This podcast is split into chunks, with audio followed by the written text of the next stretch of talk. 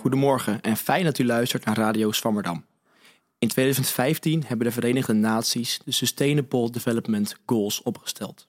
Van deze doelen is punt 12 zorgen voor een duurzame consumptie- en productiepatronen. De derde doelstelling van deze doelstelling is het halveren van de wereldwijde voedselverspilling op het niveau van de detailhandel en de consument. En het verminderen van voedselverliezen in de productie- en bevoorradingsketens tegen 2030. Halveren klinkt heel ambitieus, maar waarom is de Verenigde Naties gebrand om voedselverspilling te reduceren? En wat heeft voedselverspilling te maken met duurzame ontwikkeling? Hierover spreken we vandaag met Martijntje Vollebrecht. Martijntje is onderzoeker bij Wageningen Food and Bio-Based Research en heeft expertise voedselverspilling. Later in deze uitzending spreken we met Marijn Koops. Marijn Koops werkt als accountspecialist bij Too Good To Go, een platform dat de uitwisseling van producten faciliteert wanneer ze bijna worden weggegooid.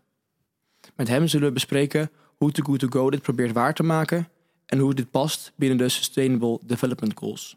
Daarover later meer. Naast mij aan tafel zit Tabe Bakker. Hij is, voor de, hij is een van de nieuwe redacteuren van Radio Swammerdam en is vandaag mijn mede-presentator. Goeiedag. En eh, ook is Nicole Kaandorp aanwezig als columnist. Fijn dat jullie allemaal zijn. Eh, voordat we in gesprek gaan met Martijntje, heb ik nog een vraag voor jou, Tabe. Eh gooi jij wel eens eh, eten weg? Ik gooi zeker wel eens eten weg. Ehm, ook altijd ten spijt en zo. Ik vind dat niet leuk. Ehm, en ik, ik, ja goed, meestal bewaar ik het dan Tupperwares en zo. Ehm, meestal eigenlijk vergeet ik dat ik het eten had. Dan ligt Mm. ik, ik heb nog een brood liggen van vorige week. Ja, dan moet dat wel weg. Jammer, want je had hier allemaal iemand anders blij mee kunnen maken natuurlijk. Ja, en, en scha- schaam je daar dan voor? Of hoe kijk je daar zelf tegenaan? Ja, eh, ik, dat- ik schaam me dan wel een beetje, maar het is ook niet de meest eh, eh, productieve emotie op dat moment. Ehm, ja, goed, ik, tuurlijk, het is vervelend, maar ik, ik lig er niet wakker van.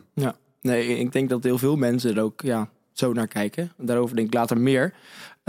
Ja, maar voordat we daarin induiken, Martijntje, wat verstaan wij precies onder voedselverspilling als we het erover hebben? Ja, goede vraag. Er is een officiële definitie. Dus ja, in onderzoek gaan we daarvan uit. Echter, mensen hebben ook altijd een bepaalde perceptie bij voedselverspilling. En heel kort gezegd is het eigenlijk alle voedselproducten die we weggooien ergens in de keten die bedoeld waren voor humane consumptie en daar niet voor ingezet worden. De officiële definitie is een beetje nauwer, zou ik willen zeggen. In die zin van dat wat voedselverspilling is ook afhankelijk is van welke bestemming de weggegooide materialen krijgt. Dus eh, in Nederland hanteren we dezelfde definitie als in Europa. En in die Europese definitie is opgenomen, bijvoorbeeld als voedselproducten nog naar veevoer gaan, dan zijn ze geen verspilling. Het is eigenlijk wel zonde, want oorspronkelijk waren die producten ook voor humane consumptie bedoeld. Dus, maar officieel, volgens de definitie, valt veevoer er buiten. Wat wel in de definitie is opgenomen, dat het om het hele voedselproduct gaat. Dus zowel de dingen die we eten, als de oneetbare delen daarvan. Die worden allemaal onder voedselverspilling geschaard, volgens de Europese definitie. Ja, en wat voor bestemmingen hebben voedselproducten nog meer, behalve eh, dat je ze opeet als mens? Ja, op allerlei punten in de keten valt er product uit eh, de voedselketen. En die krijgen verschillende bestemmingen. Als we onderaan beginnen, de meest laagwaardige bestemming is storten en lozen. Daarna komt verbranding, waarbij natuurlijk vaak ook nog energie gewonnen wordt. Daarboven staat composteren, waarbij ook eh, het compost eh, en, eh, geproduceerd wordt en ingezet kan worden. Vergisting, dus dan komt er ook biogas vrij. En idealiter wordt het restant daarvan, het digestaat, ook weer ingezet. En daarboven komt dan veevoer of inzet voor andere toepassingen, zoals technische toepassingen bijvoorbeeld. Conversie naar humaan staat daar weer boven. Dan doe je er iets anders mee dan je misschien oorspronkelijk had bedoeld.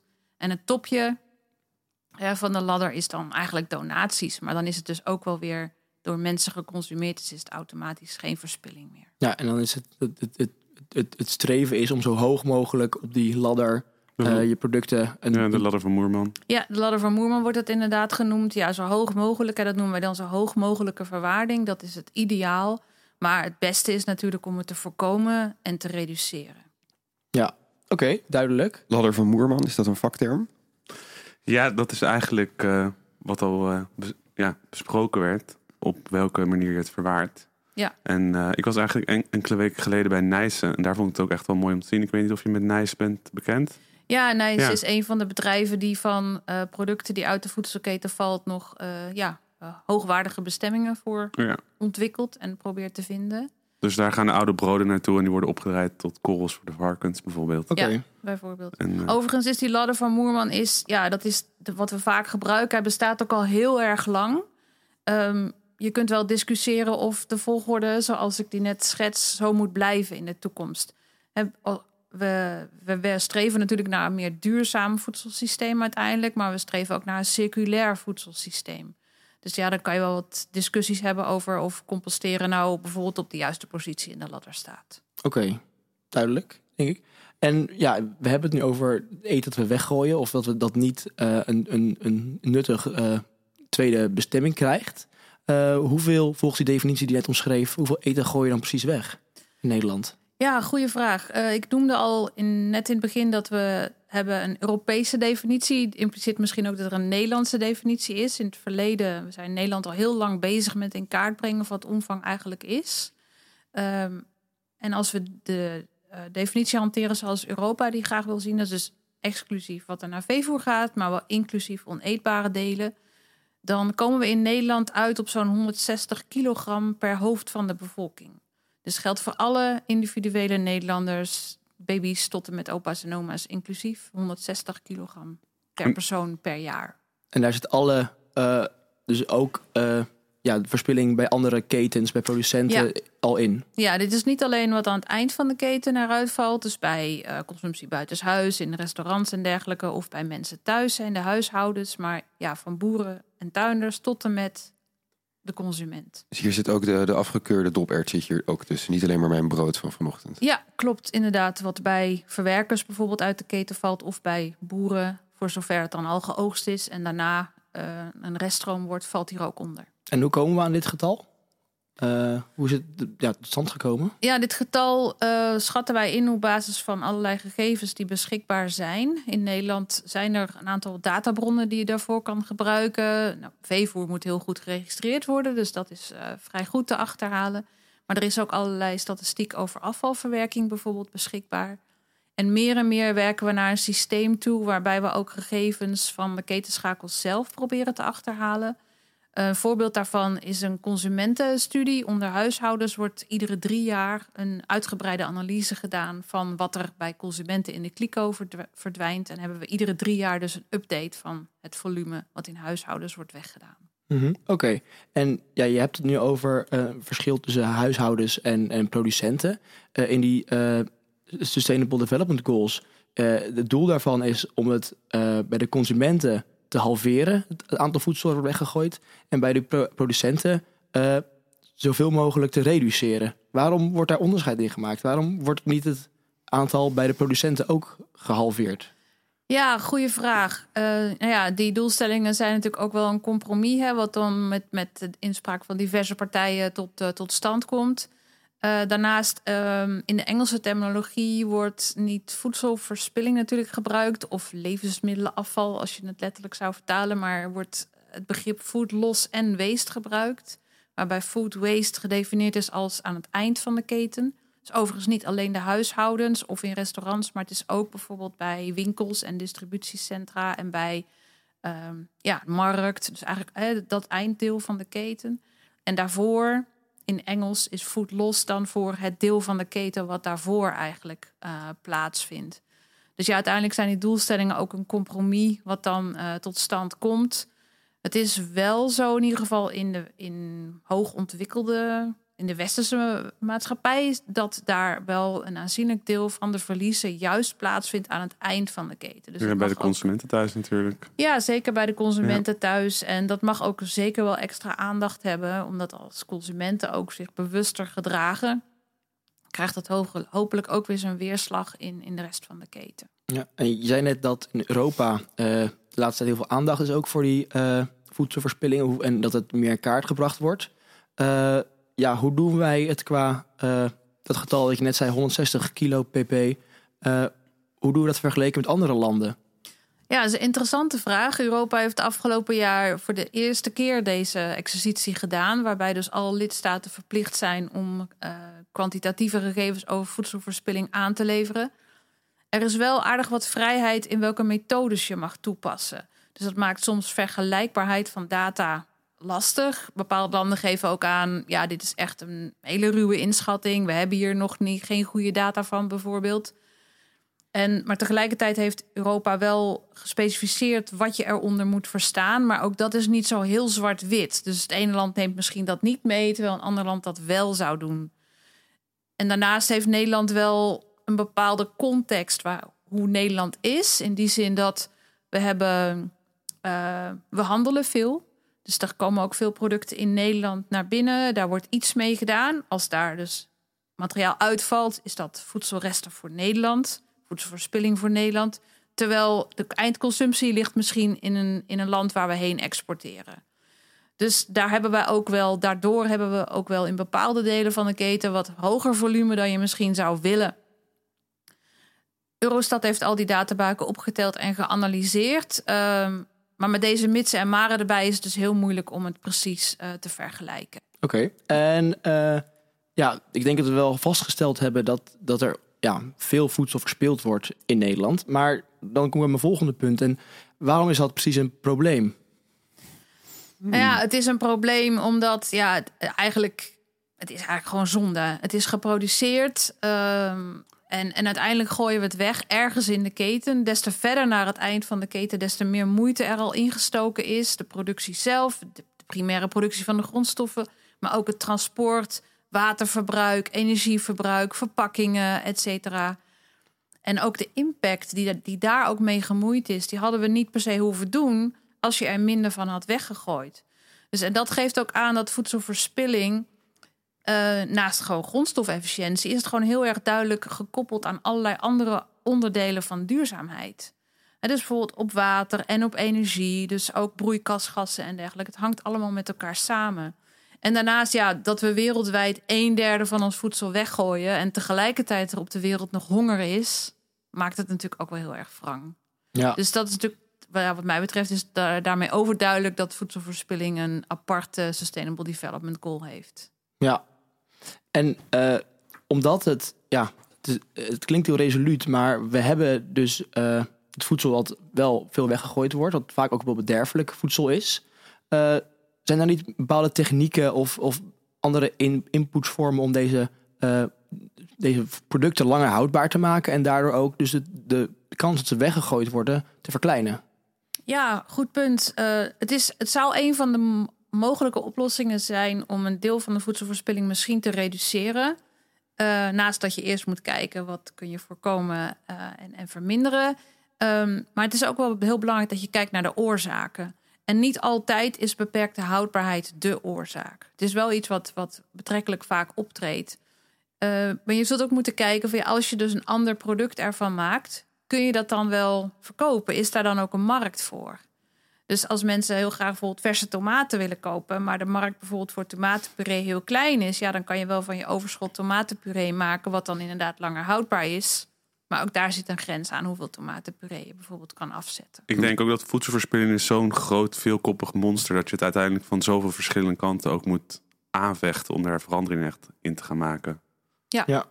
dat klopt. Daarom moet je ook echt naar die oorzaken gaan kijken... en ook daar met elkaar over aan tafel durven te gaan. Ja. ja. je wil voorkomen eigenlijk dat je straks met heel veel tomatenpuree dan over zit. Want dan moet je dat weer weggooien. Ja, dat zou ook wel zonde zijn. Dat hoef je dan misschien niet volgende week weg te gooien... maar wel over bijvoorbeeld een jaar. Ja, precies. En je had het net over, um, uh, ik, even voor de luisteraar, ik zit hier als leek. Ik lees me dan expres niet in. Dus ik begrijp er niks van. Maar dat is misschien voor jullie ook wel handig. Um, ik ben zeg maar jullie uh, mond en oren in deze. Je, je had het net over uh, het, het, het, grote tekort aan eten in de rest van de wereld. Een, een derde van de wereldbevolking, zei je, heeft honger. Nou, een derde van het totale voedsel wat we produceren, wordt uiteindelijk niet opgegeten. En volgens mij rond de 900 miljoen mensen hebben dagelijks honger. Jeetje, precies. Um, zei mijn moeder altijd van je moet wel uh, je wordt leeg eten, want er zijn inderdaad andere mensen met honger. Toen zag ik ooit een sketch uh, van, uh, van Roentvonk. En daar deed de Duitse leraar die deed de, de, de lunch van de mensen deed hij dan maar in een, in een envelop en zei van nou dit gaan we allemaal naar Afrika sturen.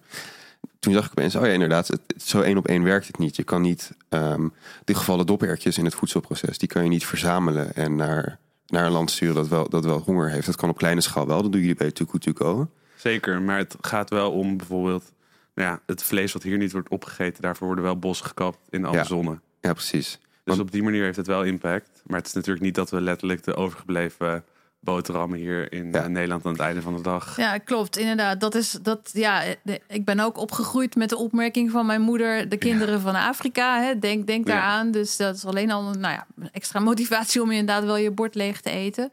Maar er zitten inderdaad wel relaties tussen het voedsel wat wij hier in Nederland gebruiken is voor een deel afhankelijk van bronnen uit het buitenland. De grond, maar dus ook energie en water en dergelijke. En terwijl die bronnen hadden in het land zelf ook uh, voor eigen productie bijvoorbeeld gebruikt kunnen worden. Of inzetten voor um, ja, verbeteringen in logistiek en dergelijke, waardoor er in de landen zelf uh, minder van voedsel verloren gaat. Want dat is ook wel iets wat uh, aanwezig is. Er is dan niet voldoende infrastructuur aanwezig om dan als de oogst gedaan is, om dat product goed op te slaan en dergelijke. En juist voedselverliezen ook aan het begin van de keten te voorkomen. Ja, ik heb er echt wel een leuk voorbeeld. Uh, je houdt opeens iets, je houdt opeens iets uit je tas. Ja, ja ik had eigenlijk ook nog een cadeautje voor jullie meegenomen voor op het eind van de Ketchup Project. Ik weet niet of je ermee bent bekend. Ja. Nee, ik ja. nog niet. Kun je er Ketchup Project, um, die maken tomatenketchup, maar van uh, tomaten in Kenia omdat daar uh, vaak grote productieoverschotten zijn. Omdat gewoon de ketens zo ver uit elkaar zitten. En daar heb je gewoon veel meer verlies. Dus op het moment als je het dan al eerder in de keten gaat verwaarden en je maakt een product van dat langer haalbaar is, kun je op die manier uh, ja, veel tomaten redden eigenlijk die anders verspild zouden worden. Ja, mhm. zeker. En dit product wordt dus ook nog geëxporteerd en heeft dus ook een markt elders op de wereld. Ja, zo zie je dus dat echt voedselspelen zo'n veelkoppig monster is. Het verschilt gewoon echt heel erg ook ja, per land, per continent. Je hebt duizend en één reden waarom iets ja, verspeeld kan worden. Ik kijk even naar het etiket. Daar staat: uh, door een deel van de oogst te drogen blijft het veel langer houdbaar. Dat is precies waar je het net over had. Ja. Dus het is niet letterlijk zo dat uh, zeg maar, dingen die van de, af, uh, die van de band afvallen verpakt moeten worden en naar een ander land gebracht worden waar, waar meer honger is. Maar dat er in de keten gekeken moet worden van nou, hoe kunnen we dit duurzamer aanpakken, zodat er in het begin al overblijft voor andere mensen. Ja, zeker. Ik denk dat het heel erg belangrijk is om altijd te kijken naar wat in de keten zelf de oplossingen zijn. En lokale oplossingen zijn zeker te prefereren uh, daarvoor. En daarnaast hebben we ook in Nederland een bepaalde verantwoordelijkheid. Als wij producten uit het buitenland halen, kunnen wij ook bijdragen aan het goed organiseren van, van die ketens. Ja, en we hadden het net ook over het. Uh ja, die uh, houding tegenover eten. Van eet je bord leeg, uh, want bepaalde mensen hebben honger. In dat opzicht kijken we best wel, we hebben best wel luxueuze houding tegenover eten. Het is er altijd. En om dat te illustreren wil ik graag luisteren naar uh, een liedje van Roe Hezen. heet Soep van Gister. Mm.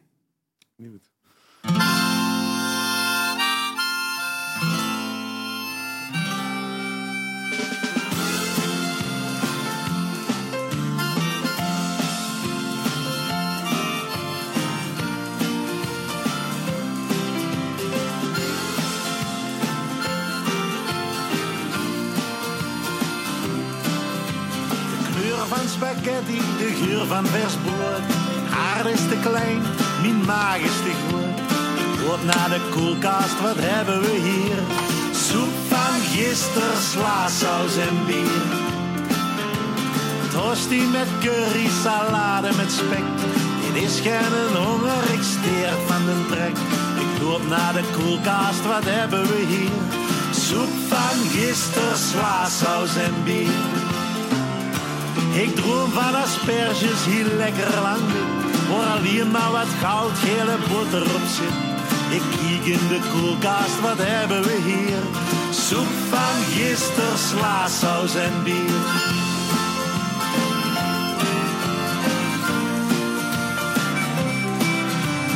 Maandag Chinees, dinsdags de rest. In een pan op je werm, dat smaakte nog best is allemaal alles beter geweest.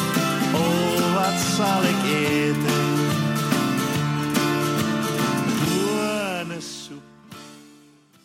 Ja, en ik denk dat uit dit liedje heel goed onze houding tegenover eten naar voren komt. Naast dat dit ook is hoe mijn koelkast eruit ziet, eh, denk ik dat het wel eh, ja, aangeeft dat bij, bij heel veel mensen is de koelkast altijd gevuld eh, en met heel veel lekkere dingen. En kan je altijd eten wat je wil, wanneer je maar wil. En eh, ja, met die houding speel je denk ik ook gewoon voedselverspilling heel makkelijk eh, in de kaart. In de hand. in de hand, excuus. Ja, mo- moeten wij ja, onze houding met, tegenover eten dan ook veranderen om voedselverspilling tegen te gaan? Ja, goede vraag. Ja, het liedje is natuurlijk een heel mooi voorbeeld. De soep van gisteren is eh, vaak nog dubbel zo lekker. Dus eh, ja, eet die vooral nog op. En ja, tosti's maken van je oude brood is natuurlijk ook super lekker en een hele goede bestemming. Ja, die houding is wel, wel belangrijk. Ik denk als je ergens veel waardering voor hebt, dan, dan ga je er ook zorgvuldiger mee om. En voedsel is lang niet voor iedereen natuurlijk, maar voor een aanzienlijk deel van onze bevolking eigenlijk ja, heel goed betaalbaar. En daardoor heb je er misschien ook wel minder waardering voor. Natuurlijk geldt dat lang niet voor alle mensen, laten we dat vooropstellen. Maar mogelijk hebben die inderdaad ook gewoon minder verspilling, zeker thuis.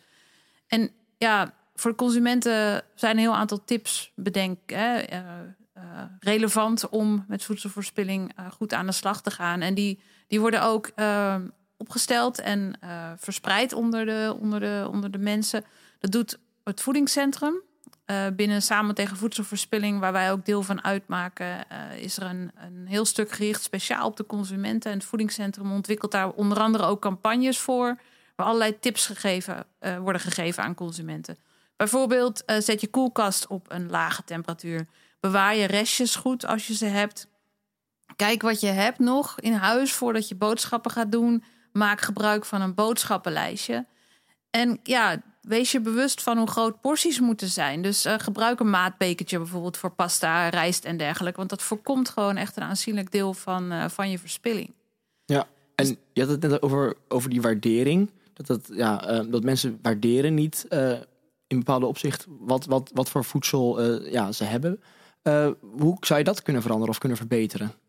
Ja, goede vraag. Ons voedsel is natuurlijk overal om ons aanwezig. Op iedere hoek van de straat hè, kun je wel eten kopen. Het is heel, makkelijk bereikbaar. Eh, het is ook steeds meer iets wat mensen onderweg tot zich nemen. Ook, ook daardoor ook met wat minder aandacht bijvoorbeeld. Ja, als je waardering wil veranderen, dan, ja, dan, dan heb je ook andere maatregelen nodig of andere eh, ideeën waar je aan kan werken. Maar onder andere bijvoorbeeld door in onderwijs ook voldoende aandacht te besteden aan de, aan de waarde van voedsel. En dus weten waar het vandaan komt, zoals eigenlijk in verleden veel gebruikelijker was, was. Ja, dan normaler dat je, ja, dat je gewoon wist waar je, je vlees geslacht werd, bijvoorbeeld. Of dat iedereen een, een moestuin had, of heel veel mensen een moestuin en dergelijke. En dat je ook meer meekreeg van het hele proces van hoe je eten eigenlijk tot stand kwam. Dat het gewoon meer aanwezig was, ook in de maatschappij. En nu hebben we toch vrij veel afstand eh, daarvan. Dus dat kan onder andere door meer aandacht te besteden in het onderwijs eh, verbeterd worden. Ja, en die, Mag ik iets vragen? Is er ook een rol in weggelegd voor, eh, voor supermarkten zelf? Want je hebt het nu over onderwijs, dus eigenlijk over de consument, denk ik. Ehm, maar als ik de supermarkt binnenloop, dan zie ik daar voorgesneden uitjes in een, eh, in een plastic zakje.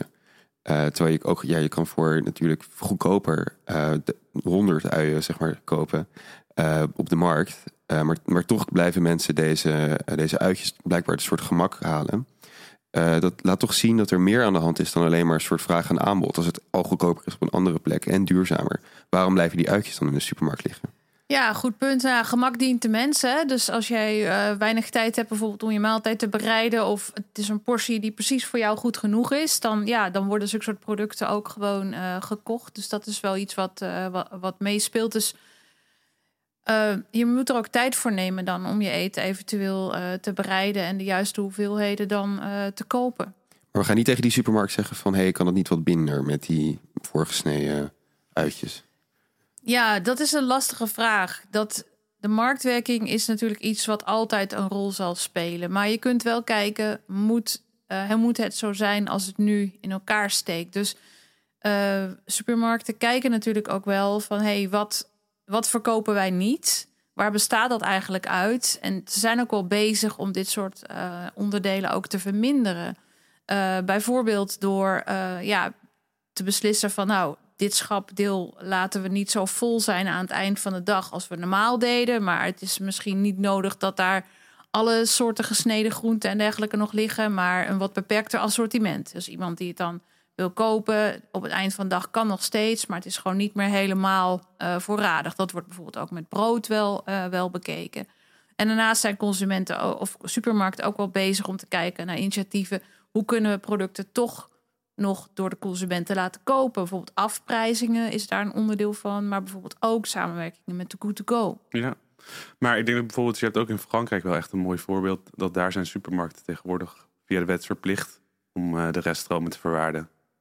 Dus ja. ofwel te doneren. Of, Zeker. In, in, landen om ons heen worden zulke soort maatregelen al wel wat, uh, ik zou zeggen, voortvarender uh, geïmplementeerd. Dus ja, daar in Nederland kijkt er ook wel een belangstelling naar van hé, hey, wat is nou eigenlijk het effect daarvan? En hoe wordt dat dan uh, georganiseerd? Maar ik denk dat het een verantwoordelijkheid is van iedereen. Dus niet alleen van de consument op het eind. In huishoudens is het nog steeds heel erg belangrijk. Dus eet allemaal je boterham op, zou ik zeggen. Maar door de hele keten vallen producten uit. Dus alle schakels van de keten moeten ook gewoon kijken van hé, hey, wat is daar ons aandeel in? En hoe kunnen wij dingen die bij onszelf liggen reduceren? En hoe kunnen we in een samenwerking ook gezamenlijk dingen reduceren? Ja, je ziet er ook echt wel wat dingen in veranderen.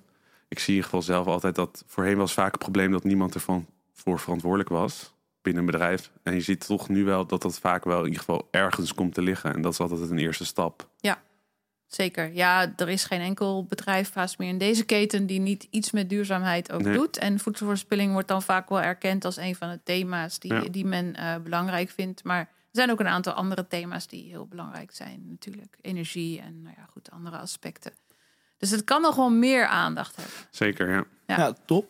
Uh, ja, hartstikke bedankt. Uh, ja, voor we doorgaan met het gesprek met Marijn, wil ik graag luisteren naar de column van Nicole Kaandorp. Uh, Nicole, breek los. Ik dacht dat voedselverspilling ongeveer zoals alle maatschappelijke problemen was. Dat je er zelf wel wat aan kon doen, maar dat het dan uiteindelijk toch vooral een taak voor grote bedrijven of de overheid was om er structureel verandering in te brengen, omdat hun aandeel in het probleem veel groter is. Zoveel eten ligt er aan het eind van de dag nog in de supermarkt. Hebben we niet gewoon te veel? Maar het schijnt dus dat 42% van het verspilde voedsel bij mensen thuis in de prullenbak komt. Het is dus misschien toch aan mij om het beter te doen. Ik haat eten weggooien, maar ik doe het wel. Ik bewaar restjes. Te weinig restjes, altijd. Te weinig voor een hele maaltijd. En ook precies dat je denkt, tja, deze gnocchi heeft wel teleurstellend weinig saus. Zulke restjes, die bewaar ik in bakjes die ik vergeet achter in de koelkast. En zodra ik ze weer vind, zijn ze beschimmeld. Ik koop een heel brood omdat het goedkoper is en ben vervolgens drie dagen niet thuis om het te eten. Het probleem is dat ik er pas achter kom wanneer het eigenlijk al te laat is. Ja, deze komkommer had ik in kunnen maken, maar nu is hij wit en pluizig. Voor voedsel niet weggooien moet je goed kunnen plannen, lijkt me. En dat is een van mijn gebreken. Wat eet je precies en wanneer en met wie? Dat zijn dingen die voor mij nogal spontaan wisselen soms. Misschien moet ik alles bij voorbaat maar invriezen. Die 42% door consumenten verspild voedsel maakte me in eerste instantie overigens vooral sceptisch. Ik weet dat ik het zelf thuis beter kan doen, maar het kan toch haast niet dat het niet een structureel probleem is. En toen dacht ik aan een pak melk wat ik ooit kocht. Ik was op station Den Haag en ik had opeens waanzinnig veel trekking melk. Dat gebeurt soms. Ik denk er normaal nooit, maar af en toe. Nou ja, ik wilde dus melk. En ik ging naar de Hema to go en er stond op ooghoogte een pakje melk, zo'n kleintje, een halve liter. Maar onderaan het schap stond ook melk in een groter pak. En dat grotere pak was goedkoper. Meer melk was goedkoper dan minder melk. En ik wilde niet zo heel veel melk, maar ik had ook niet zo heel veel geld. En ik dacht, waarom? Hoe kan dit? Is het een soort vraag- en aanbod situatie? Kopen mensen die kleine pakjes, verkopen die beter op het station? Ik wil mijn hoofd schudden en zeggen: het is ook allemaal de schuld van het kapitalisme. Maar daar zou ik te makkelijk mee wegkomen, want mijn voedselverspilling is natuurlijk mijn schuld. Heb ik die hele liter melk opgedronken? Ik weet het niet meer. Sowieso vind ik de hoeveelheden van dingen in winkels en supermarkten moeilijk. Ik wil soms gewoon één dropje en één takje rozemarijn. Laatst maakte ik met mijn lief een worteltaart voor mijn andere lief. En daar hadden we 600 gram wortels voor nodig. En toen had ik naar de buurtsuper moeten gaan. Die fijne Turkse waar de groenten zo blozend in karton op straat liggen te wachten voor me. Maar dat ging ik niet, want daar hebben ze geen monchou. Dus ik kocht bij de Albert Heijn een kilo wortelen in een zak... in plaats van de 600 gram die ik nodig had. De oplossing was letterlijk om de hoek. Maar luiheid wint het bij mij soms van praktische overwegingen en goede bedoelingen. Misschien is dat het structurele probleem, de luiheid van de gemiddelde westerse mens. Die overige 400 gram wortelen heb ik later gebruikt in een quiche. Die ik ook alleen maar heb gebakken omdat ik nog wortelen had en daar iets mee wilde doen. Maar het waren er te veel en ze pasten er niet allemaal in. En er liggen er nu nog drie in het zakje in mijn voorraadkast. Ik denk dat ze inmiddels langzaam zijn vergaan. Het was een goed begin, die quiche. Maar al mijn restjes opmaken lukt me gewoon niet. Ik zou willen dat ik vooruitziend genoeg was om ze weg te geven. Dat ik op tijd zou denken: ik eet dit waarschijnlijk niet meer, maar wie wel? En om eerlijk te zijn, tja, wie wel? Wie wil er drie langzaam bruinende wortelen in een zakje? Wie wil er een halve liter melk uit het pak waar ik met mijn lippen op heb gezeten? Ik weet dat er mensen zijn die maar al te graag iets te eten hebben zonder daarvoor te hoeven betalen, maar ik weet niet waar ze te vinden. Of ja, eigenlijk wel. Er is een meneer bij de FOMAR om mijn hoek die mij vraagt soms iets mee te nemen voor hem. Hij wil altijd makkelijk conserveerbare dingen met veel calorieën. Een pak gevulde koeken, een pot honing, een keer koffiemelk. Zou hij blij zijn met mijn wortelen? En hoe vraag je zoiets? Hoe bied je zoiets aan zonder de ander het gevoel te geven dat het echt restjes zijn? Dat het eigenlijk nu al bijna in de prullenbak ligt. Ik wil mensen in hun waarde laten, maar misschien vul ik te veel in. Misschien denk ik vanuit mijn eigen perspectief in plaats van een hongeriger. Ik ken ook zat mensen die voedsel vinden in daadwerkelijke prullenbakken en daarmee koken. En die mensen waardeer ik ontzettend. De afvalcontainers van supermarkten en restaurants schijnen goudmijnen. Een soort Hello Fresh boxen zonder abonnementskosten. Ik wou dat... Is er ook een soort too good to go voor particulieren?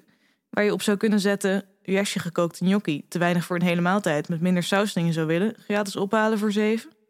Misschien zou dat wel werken voor me.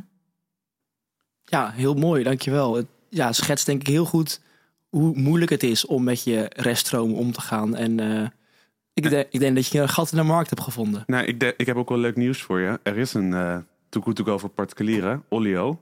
Het is nog niet zo heel groot in Nederland, maar zeker in de UK, waar het vandaan komt, echt wel een stuk groter. Um, ik heb het zelf ook wel eens gebruikt door er gewoon wat dingetjes op te zetten voordat ik op vakantie ging. En uh, ja, daar komen gewoon mensen uit de buurt bij je ophalen. Ik moet ook denken aan een uh, project dat in Rotterdam een keer heeft plaatsgevonden. Dan hadden ze, uh, een kunstenaar heeft in een, in een volksbuurt een varken neergezet. Um, met een hekje eromheen. En toen van gooi al je, al je overgebleven wortelen en, en melk. Maar ik guess, ik weet niet of varkensmelk lusten. Ja, hoor. Uh, ja, precies. Nou, gooi, gooi dat allemaal maar bij het varken over de schutting. En het was eigenlijk het idee van, nou dan word je misschien wat bewuster. Want we gaan inderdaad aan het eind van het seizoen gaan we het varken slachten. Uh, en iedereen kwam toen in opstand van, oh nee, maar toch niet dit varken. Dit is namelijk een heel menselijk en heel leuk varken. Uh, dat ik ken. Nou, dus op die manier werden mensen bewuster van, uh, van vlees eten. Maar ze werden ook bewuster van, uh, van nou, de relatie die we misschien vroeger met dieren hadden. Ja. dat, je er, dat je daar eten aan kan geven. De schillenboer van vroeger. De schillenboer, inderdaad, ja.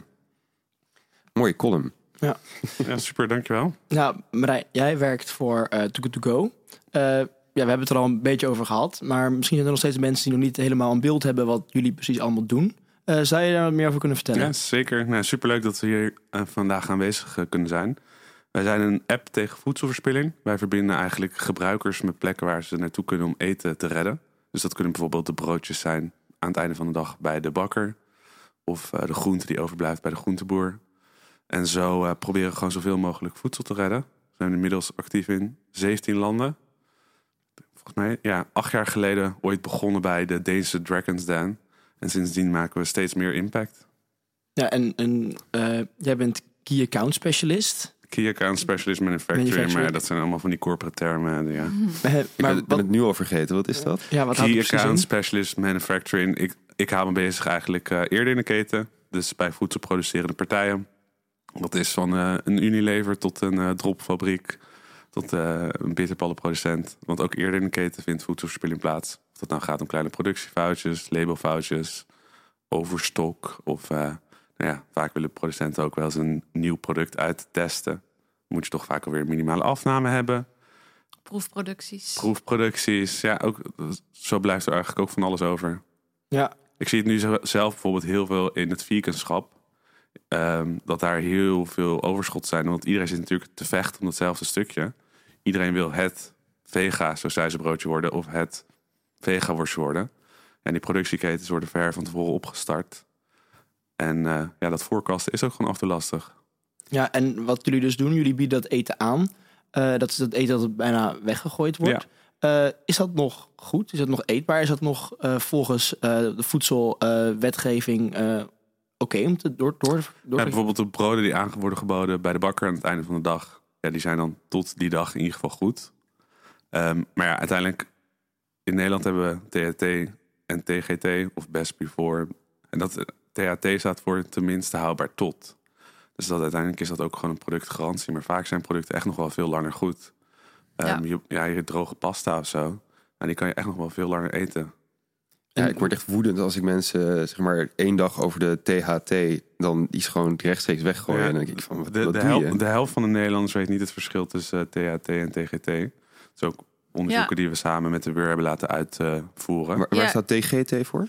Te gebruiken tot. Kijk, dat is ja. bijvoorbeeld eh, je rauwe kip of je gerookte zalm. Bewerkt Eh, vlees, ja, ja, vlees de- eigenlijk in het algemeen. dat moet je ook echt niet eh, buiten die datum gaan gebruiken. Dan wordt het vanwege onge- voedselveiligheid. Dan wordt het ongezond. Maar ja, het is natuurlijk super zonde dat er gewoon heel veel ook bij de consument wordt weggegooid. Omdat we het verschil tussen THT en TGT niet weten.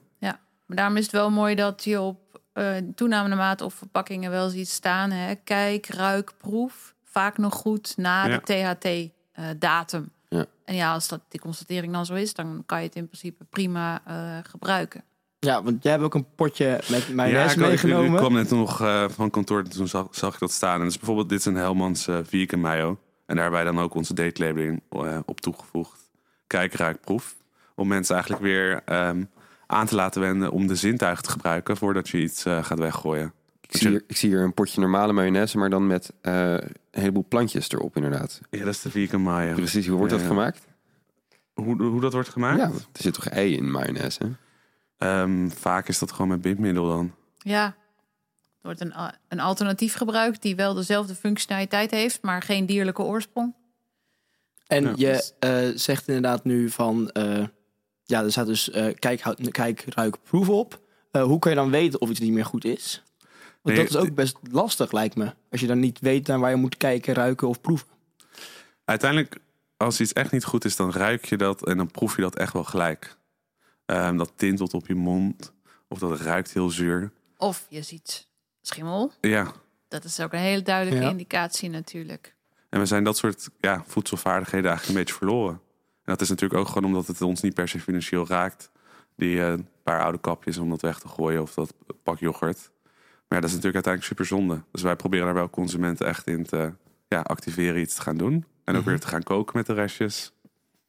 Oké, en dus jullie werken samen met bedrijven om eh, zulke eh, labels met eh, die informatie op hun producten te zetten. Kijk, ja, dat is een van de vele dingen die we doen. Uiteindelijk is het zo, wij zijn een social impact bedrijf. En met die verrassingspakketjes die we redden, eh zorgt ervoor dat wij geld verdienen. En dat geld kunnen we weer terug investeren in projecten om voedselverspilling te voorkomen. Dus eerder in de keten. Er ligt een groot deel bij het activeren van consumenten. Dus dat is ook het lanceren van kookboeken, tips op Instagram, et cetera. Een stukje date labeling campagne. Dus het zorgt dat mensen het verschil tussen THT en TGT weten. Maar we zijn ook druk bezig met voedselonderwijs. Ehm, en dat, dat zijn we dan nu voornamelijk aan het testen in Frankrijk en in Denemarken. Dat het ook echt wel eerder be- begint bij kinderen. En daarnaast eh, lobbyen en ook vaak samen eigenlijk met WUR eh, voor verandering over eh, voedselwetgeving in Europa. Oké, nou, dat, Ja. dat klinkt heel mooi. Eh, ja, ik kan me voorstellen dat je eh, zo min mogelijk eten wil weggooien. Ja. En als producent eh, zie je dat ook zo min mogelijk gebeuren. Maar je had het net, hebt het net over een bakker. Eh, je weet dus niet van tevoren vaak hoeveel je eten je eh, beschikbaar hebt, toch?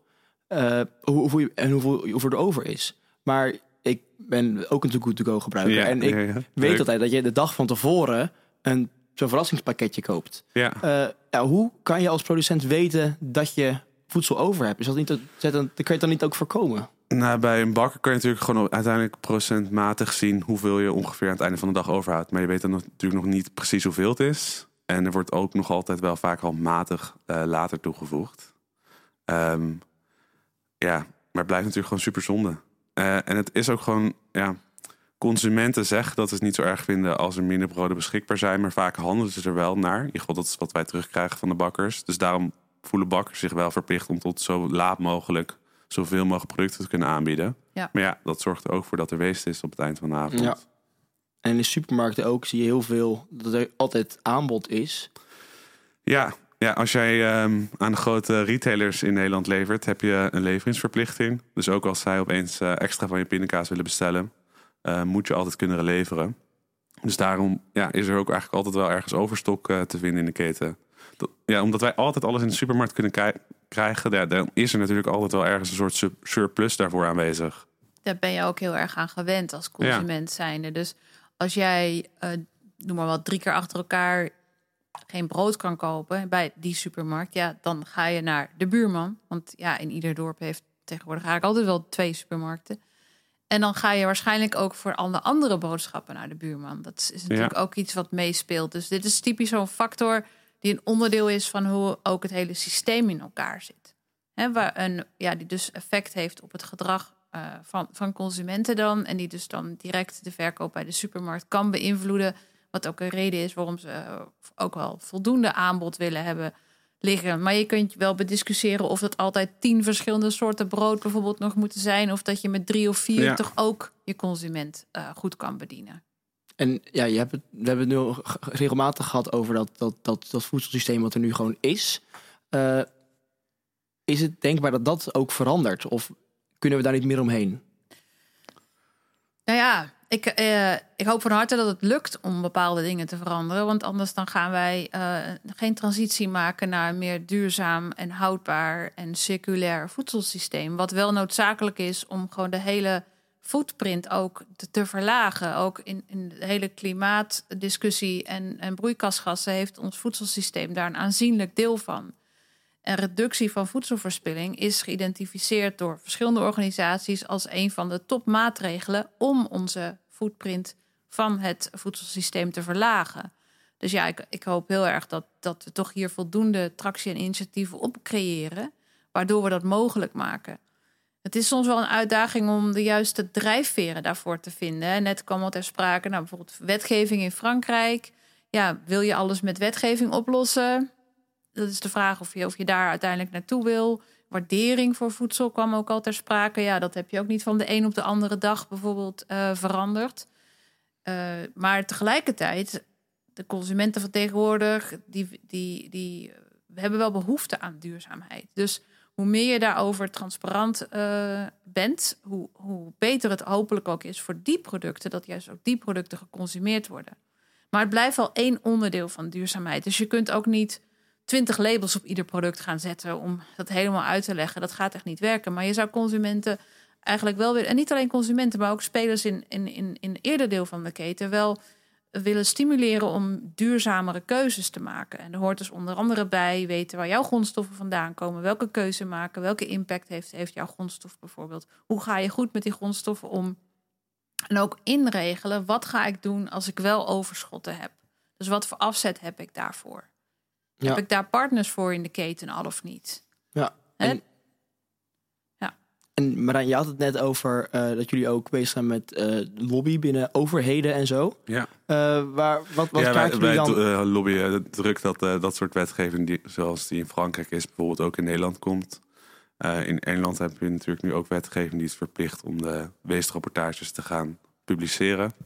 Ja, dat soort dingen, ik, daar geloven wij wel in als too good to go. Wij vinden voedselverspilling gewoon zo'n urgent groot vraagstuk dat we daar ook niet eh, ja, op kunnen blijven wachten. Wat natuurlijk al vaak genoemd nu is, een derde van al het eten wordt verspild. Dat is gewoon samen de uitstoot van dat is meer dan de hele transportsector samen wereldwijd. Het stukje voedselverspilling. Dat soort dingen is natuurlijk gewoon super zonde. Ja. En eh, ja, ik kan, me- maar ik kan me heel goed voorstellen dat het lastig is voor consumenten om eh, in plaats van naar de supermarkt te gaan en te kopen wat je wil kopen, dat je naar een supermarkt gaat en een pakket ophaalt met eh, een on, on- onbekende aantal pro- eh, producten en dat je niet weet wat je daarmee moet. Even, voor mij. Eh Good To Go maakt pakketten. Nee, het is zo dat je bij, op het, aan het einde van de dag bijvoorbeeld bij een supermarkt of een bakker een verrassingspakketje kan ophalen. Dat heeft dan een, eh, bijvoorbeeld een originele waarde van 15 euro en wordt op de app aangeboden voor 5 euro. Dit zijn dan om het product te gaan met een korte TT. Maar wat er precies in zit, ja, dat weet je nog niet van tevoren. Dat is aan de bakker. Dat, nou ja, dat zijn de, aan de bakker in de zin van wat, eh, wat er overblijft aan het einde van de dag. Ah, ja, precies. Dus dat vraagt soms ook om wel wat extra voedselvaardigheden. Zeker natuurlijk als je verschillende producten uit de supermarkt krijgt. Ik heb zelf ook wel eens gehad dat ik twee pakjes bolletjes vla tegen mijn zin op te eten. Ja. Omdat ik denk, ja, ik kan het nu ook niet laten weggooien. Ehm, Ik doe maar, het voor de natuur. Zo. Ja. Lange tanden. maar ehm, we hebben ook onderzoek laten uitvoeren eh, door de WUR. En we zien wel dat wat, volgens mij was het 91 of 92 procent van alles eh, wat gered wordt via Too Good To Go ook daadwerkelijk wordt eh, opgegeten. Geval als ik zelf een broodbox ophaal, dan ga ik ook altijd even langs mijn buurvrouw, want ik heb echt een klein vriezertje. En die is op die manier er ook altijd blij mee. Ehm, ja, maar het vraagt gewoon wel weer even Ja. wat creatieve kookskills. En dat doe je ook bij supermarkten. Die hebben ook een verrassingspakket. Ja, zeker supermarkten, Ja. slagers. eh, maar ook eh, aan het einde van de ontbijtbuffet bij een hotel kan je Ja. langskomen om een eh, bordje op te halen met de dingen die over zijn. Bij restaurants, eh, van alles eigenlijk. Goed. Ik, ja, nu weet ik wat To Go is. Dat is Ja, wel ja, ja. handig. En er zijn een hoop bedrijven die daar nu aan, aan meedoen. Ja. Winkels, bedrijven, producenten. Was het altijd al zo? Of hebben jullie moeite gehad om van de grond te komen? Nou, in ik, ik denk dat daar echt wel iets in is veranderd. Als ik kijk bijvoorbeeld naar 2,5 jaar geleden, vonden veel mensen het nog spannend om publiek te erkennen dat ze voedselverspilling hadden. Ehm, was het zo van aan de telefoon zeiden ze dat wel, maar zeiden ze van ja, maar we willen liever niet dat mensen weten dat er hier aan het einde van de dag allemaal die taarten Oh, over zijn. winkels en producenten. Ja, ja. En daarin is echt wel nu iets veranderd. Maar dat is altijd zo lastig om zo'n stroming te krijgen. Want het is, ze zitten eigenlijk allemaal op elkaar te wachten. Zeker de grotere namen. Ja. En ze willen allemaal niet de eerste zijn die dat doet. Precies. Je hebt altijd koplopers nodig Ja. om uiteindelijk hè, de rest eh, mee te krijgen. Ja, en dat, dat soort argumenten, dat hoor ik eigenlijk tegenwoordig nooit meer dat dat een probleem was. Maar dat was in het begin wel vaak wel echt iets. Ja. En denk je dat die campagnes er ook aan bijgedragen hebben? Welke campagnes? De campagnes eh, om van de eh Van het voedingscentrum. voedingscentrum om voedselverspilling tegen te gaan? Nou, ik denk dat niet per se, want dit is natuurlijk meer bedrijfsmatig. Maar aan zich is gewoon wel voedselverspilling veel meer in de picture. Ja, op Eh, verschillende manieren Op ook. verschillende hè. manieren, ja. Ja, het bereikt consumenten denk ik ook tegenwoordig Ja. meer. Bijvoorbeeld een, een restaurant kan ook bijvoorbeeld een sticker op zijn deur hebben... dat ze daar meewerken bijvoorbeeld. Eh maar in winkels zie je ook wel eh, een, een, bijvoorbeeld een stukje afprijzingschap... wat specifiek is met producten die bijvoorbeeld tot en met morgen eh, Ja. datum hebben... En daar dan expliciet ook eh, iets over voedselverspillingreductie bij eh, vermeld staat. Dus zo is het voor consumenten denk ik wel zichtbaarder geworden. Tegelijkertijd, wat je ook aangaf, hè, de oorspronkelijke waarde is 15 euro. En je kan het voor 5 euro ophalen. En dat is ook ja, toch wel iets wat voor mensen ook wel interessant is. In ieder geval Ja. voor de Nederlandse consumenten Zeker. die behoorlijk op Ja. hun geld eh, letten eigenlijk. Over Nee, zeker in Nederland is het eigenlijk Go altijd booming geweest. En bijna al- alles wat erop komt staan wordt ook daadwerkelijk gered. Eh, dus dat is eigenlijk heel fijn. Eh, we hebben nu ook meer dan 4 miljoen gebruikers volgens mij al.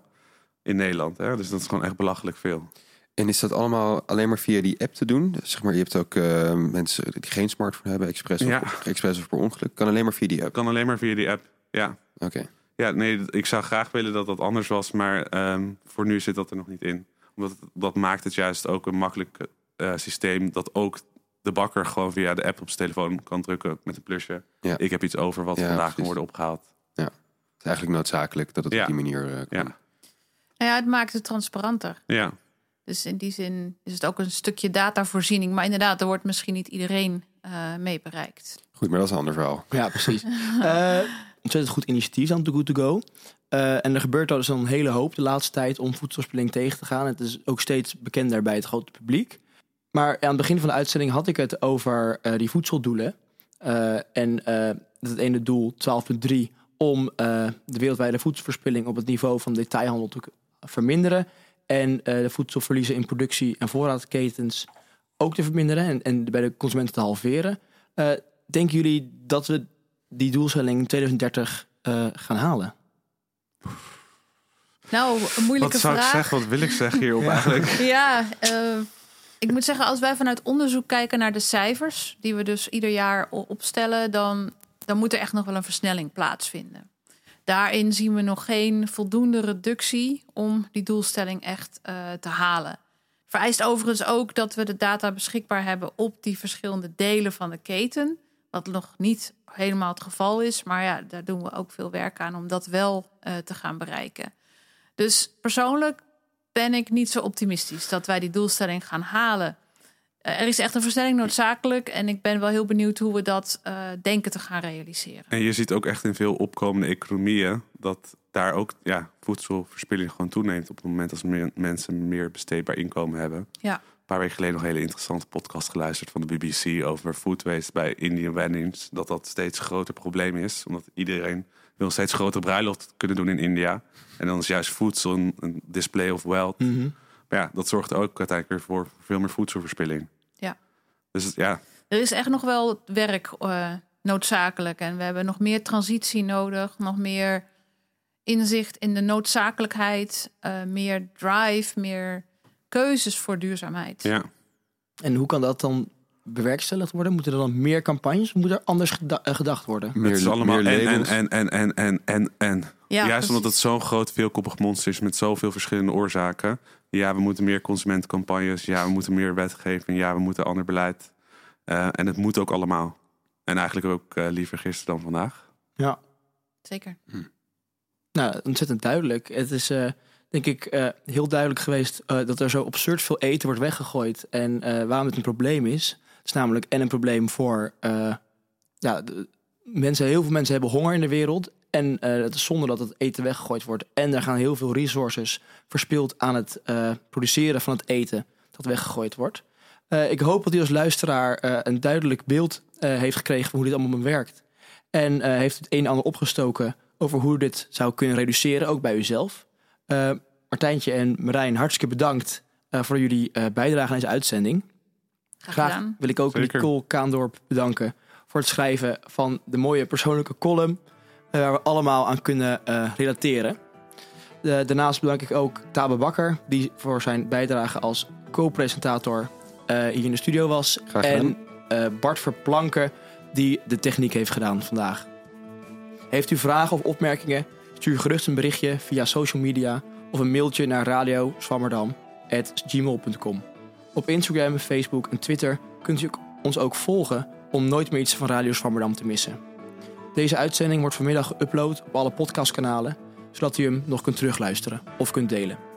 Mijn naam is Thomas Verhagen.